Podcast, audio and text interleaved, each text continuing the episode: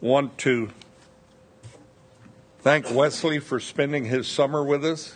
I asked him if he'd get all dressed up, and he agreed. You're holding a standard, Wesley.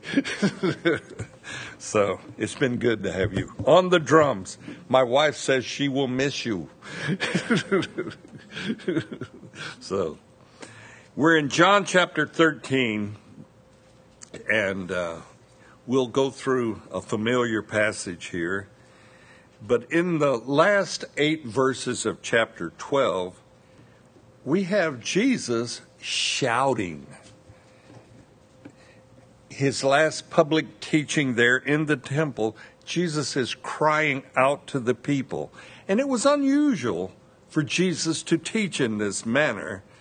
Uh, he didn't normally shout or lift his voice, and it was customary for the teacher of that day to sit and everybody else would stand. And so we have Jesus shouting out and perhaps even standing. But there's an urgency in Jesus' last public teaching. He must be heard. And he doesn't care if he's breaking the norms of that society. He must declare who he is and how God the Father has sent him. Jesus issued a challenge to his listeners Believe in me for salvation because I am from, have been sent by God my Father to offer salvation to whosoever believes. Aren't you glad of that? It branches out from the Jewish community into whosoever's, and we're, we're grateful of that. The single truth that salvation is only through Jesus, well, that offended many of the Jewish rulers. That truth still offends today. Many people will talk about God, and there's no offense out there. For many of different religions, God is kind of generic. It's kind of who you want God to be. Whomever you choose to exalt, be it Allah, be it Jehovah or some other figurehead that you make into God. But when you declare Jesus, and when you declare him as God, many people become offended. And many of the Jewish believers believe secretly in Jesus. For to confess Jesus, the ruling chief priest and so forth have made it known that you will be excommunicated if you confess a belief in Jesus. Now, to be excommunicated carried a heavy price tag with it. You were excommunicated from worship in the temple, and you were really shunned, therefore, in any Jewish business dealings. They would not do business with someone who had been excommunicated. Even today, in more in many your Orthodox Jewish Orthodox believers, families, if your child converts to Christianity, the parents, many of these parents will hold a funeral service. And they will no longer associate with this family member who has converted to Christianity. They alienate that child.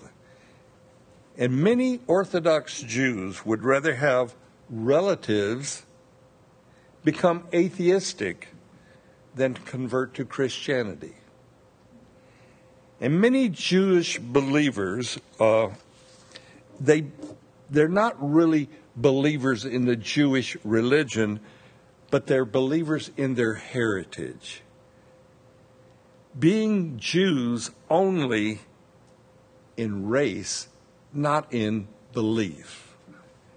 And when we hear the Judeo Christian heritage, and when we hear that being propagated or being spoken of in an ecumenical way, This is foreign to many Jews. There is a high percentage of Jews that are purely secular in their belief. Many of the Jewish laws in Israel prevail because they want to honor their heritage. Orthodox thinking is simply a ritual to many Jews. And we have Jesus here in his final hours before the cross, and he has this urgency to be understood by the people. And his disciples, he wants them to understand as to who he is. But Jesus will now change focus and he will now dedicate his last hours to his disciples, his chosen 12, and his public teaching is finished. It's over with. It's done. So let's look at John 13, 1 through 11. Now, before the feast of the Passover, when Jesus knew that his hour had come, that he should depart from this world to the Father, having loved his own who were in the world, he loved them to the end. And supper being ended, the devil having already put it into the heart of Judas Iscariot, Simon's son, to betray him, Jesus, knowing that the Father had given all things into his hand, and that he had come from God and was going to God, rose from the supper and laid aside his garments, took a towel and girded himself. After that, he poured water into a basin and began to wash the disciples' feet and to wipe them with the towel with which he was girded. Then he came to Simon Peter, and Peter said to him, Lord, are you washing my feet? Jesus answered and said to him, What I am doing you do not understand now, but you will know after this. And Peter said to him, You shall never wash my feet. Jesus answered him, If I do not wash you, you have no part with me. Simon Peter said to him, Lord, not my feet only, but also my hands and my head. And Jesus said to him, He who has bathed needs only to wash his feet, but is completely clean. And you are clean, but not all of you. For he knew who would betray him. Therefore he said, you are not all clean. What a interesting thing that our Lord takes upon himself. We have there in verse 1 where Jesus says, His hour has come. We had Jesus before this saying several times, My hour has not yet come. But now Jesus is admitting it is his final hour in his mission for here life here on earth is almost over. In roughly 24 hours, Jesus will suffer the cross. In John, in his gospel, he tells us Jesus loved his own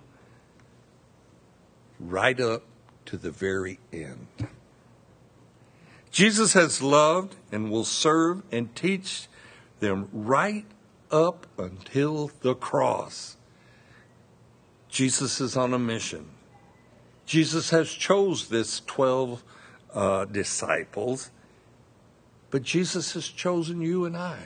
You were chosen by God himself. And Jesus will give himself to the disciples and will shortly purchase on the cross for all believers, including you and I, salvation. Salvation came at a price, and Jesus paid it. All believers who have yielded their life over to Jesus, you will not ever be disappointed in that. There is no disappointment in salvation. Jesus loves all believers. He loved his disciples and he loved them right to the end. As a believer, you cannot depart from the love of God. It is eternal. Jesus' loving us until the end declares, There is no limit on my love. We love conditionally. I love you if you love me in return. That kind of love. But Jesus loves us while we were yet sinners. And that never changes. He doesn't love us more if we are obedient. His love is complete towards us. There's no limit on his love. Then in verse 2, we find that after the or during, after or during the supper, we find that Satan has already been at work in Judas Iscariot to betray Jesus. Luke tells us in his gospel about this foot washing that the disciples, they've been arguing, they've been debating, and their debate centers around this which one of them is the greatest in God's kingdom? Judas, he is not content that Jesus should suffer the cross. Judas wants a conquering Messiah. He's fallen into that trap of what can Jesus do for me now? Can he free me from this Roman oppression and so forth? Judas is very disappointed in the behavior of Jesus. But Judas isn't the only one that's guilty of this. Many people try to push Jesus into their own image, make Jesus into something that he isn't, into some icon, make Jesus into something that is contrary to his true character. Maybe you're like me. Maybe you've been around some of those that uh, speak of Jesus and if Jesus were on earth today. And I've heard uh, bikers say if Jesus were around today, he would ride a Harley. Or he would hang out in the honky tonks. Really? I say to you, check your image of God. Verse 3.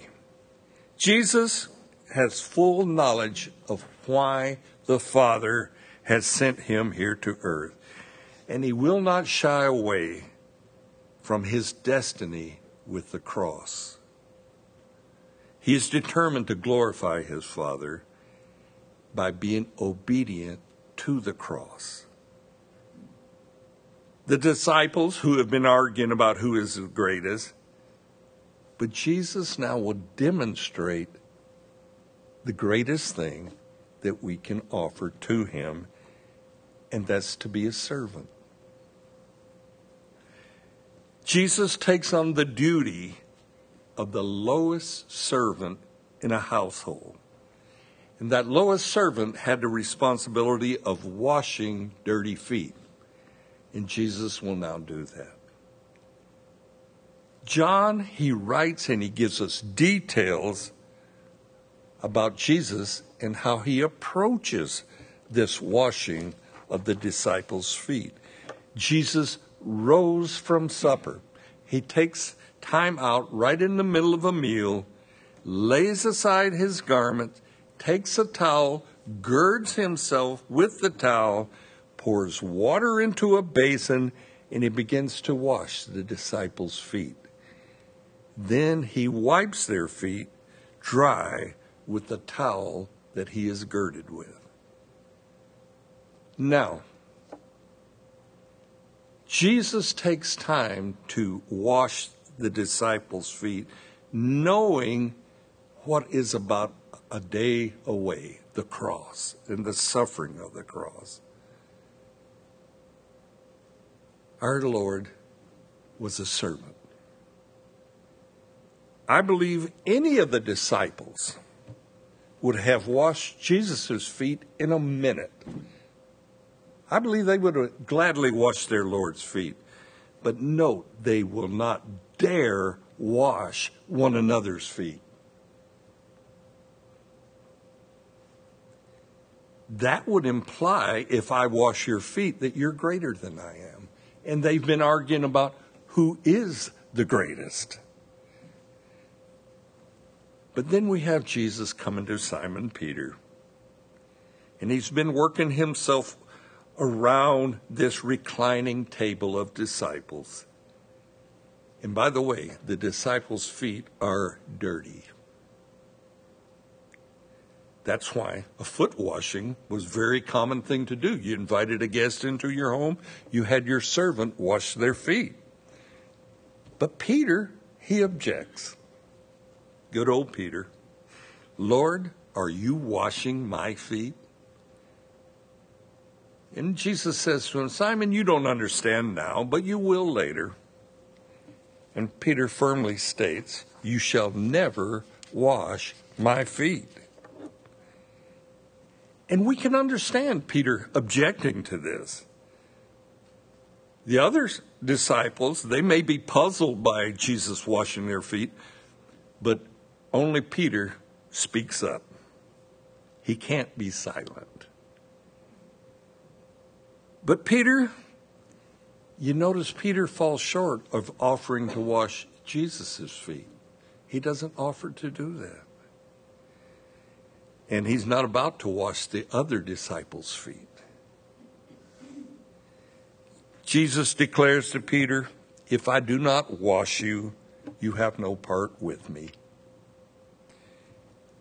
This changes Peter's tune. If that's the case, wash all of me. No need of a full bath, Peter. Peter, you are clean because I washed you. And then he says, but not all of you. And he's indicating Judas. And then Peter said, well, don't wash me. But then he says, do wash me, wash all of me. Think of this. Peter has took on the responsibility through pride to tell Jesus how to serve. Don't wash me, wash me.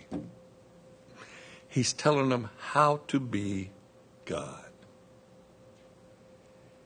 What a very prideful statement by Peter, telling Jesus how to serve and telling Jesus how he ought to behave.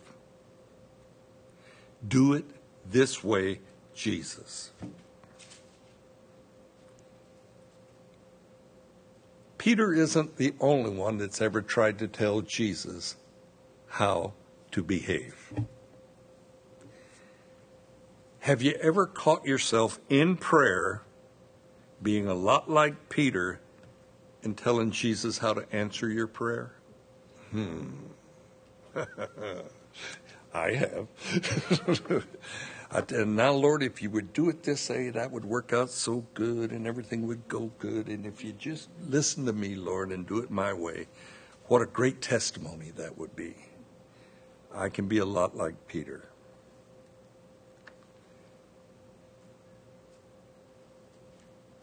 Have you ever asked the Lord for some item you want to purchase, this new whatever? And you tell the Lord, Lord, I'm going to submit to you on this. And if you will open up a parking place right in front of that building where I'm to buy this item, then I'll know it's you telling me to go ahead and buy this item. And then you circle the building till the parking place opens up. We can do those kind of things.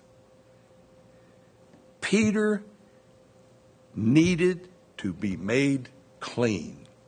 He needed his feet to be washed. But Peter's like many of us. He doesn't see his need to be washed, he objects to it.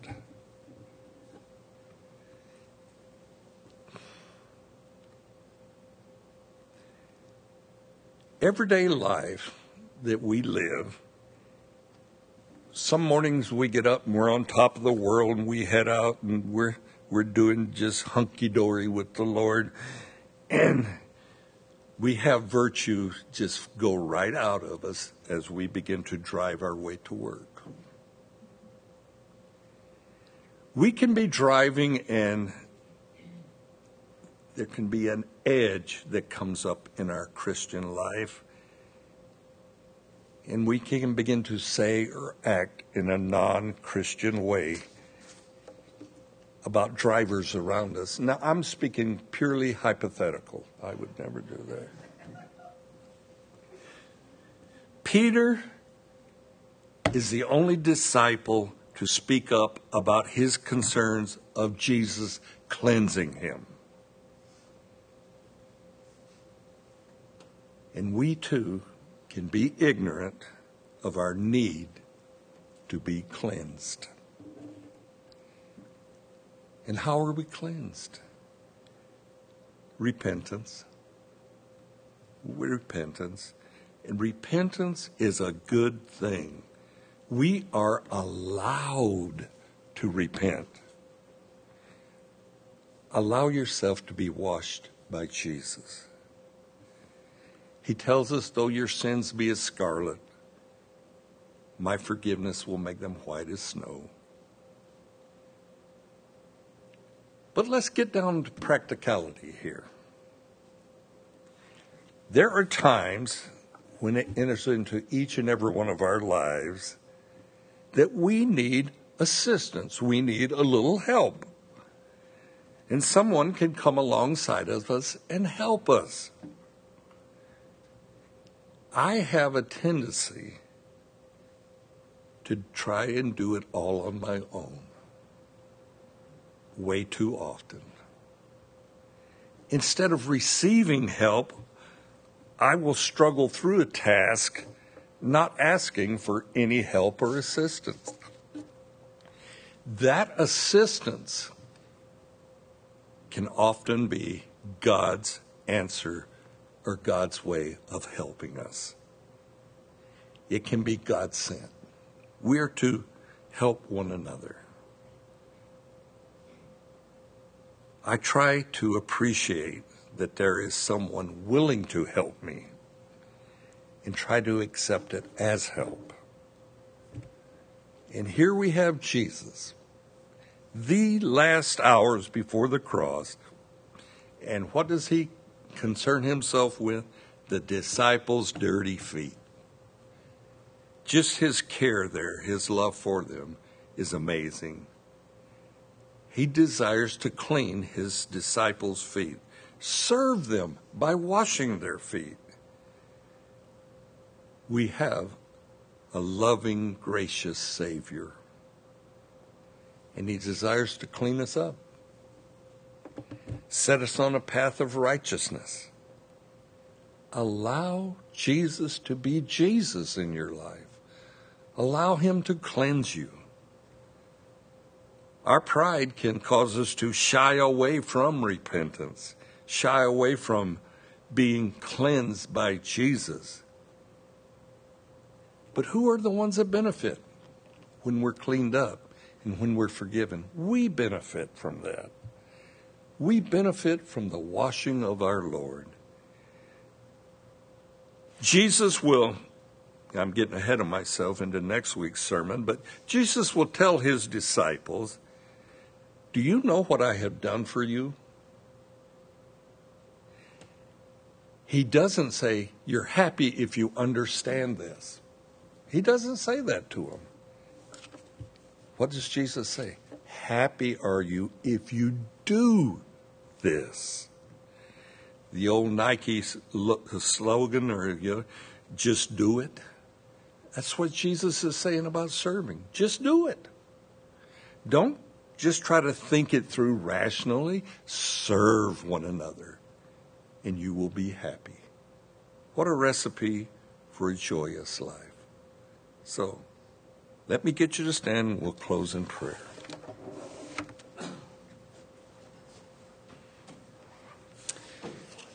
Father, we thank you that Jesus was so loving, so giving, such a servant. Here he is, God in the flesh on earth, serving mankind. That alone kind of makes us wonder, Lord. But then you tell us if we want to be happy, if we want to have joy in this life, serve one another. So, Lord, we ask you to enlighten us, to show us ways of how to serve, how to be that, that one that comes alongside and just be in, in the flesh like you were, Jesus, a servant. And as servants, Lord, we earn the right to speak into lives because we have served like you. Thank you, Lord, for being such a good example. My goodness. Right before your death, right before the cross, you wash dirty feet. What a gracious and loving God you are. So, Lord, help us to take on the attitude of being a servant. And Lord, demonstrate for us, give us ways to serve one another and to be like you, Jesus. That is our prayer. And we pray in your name, Jesus. Amen.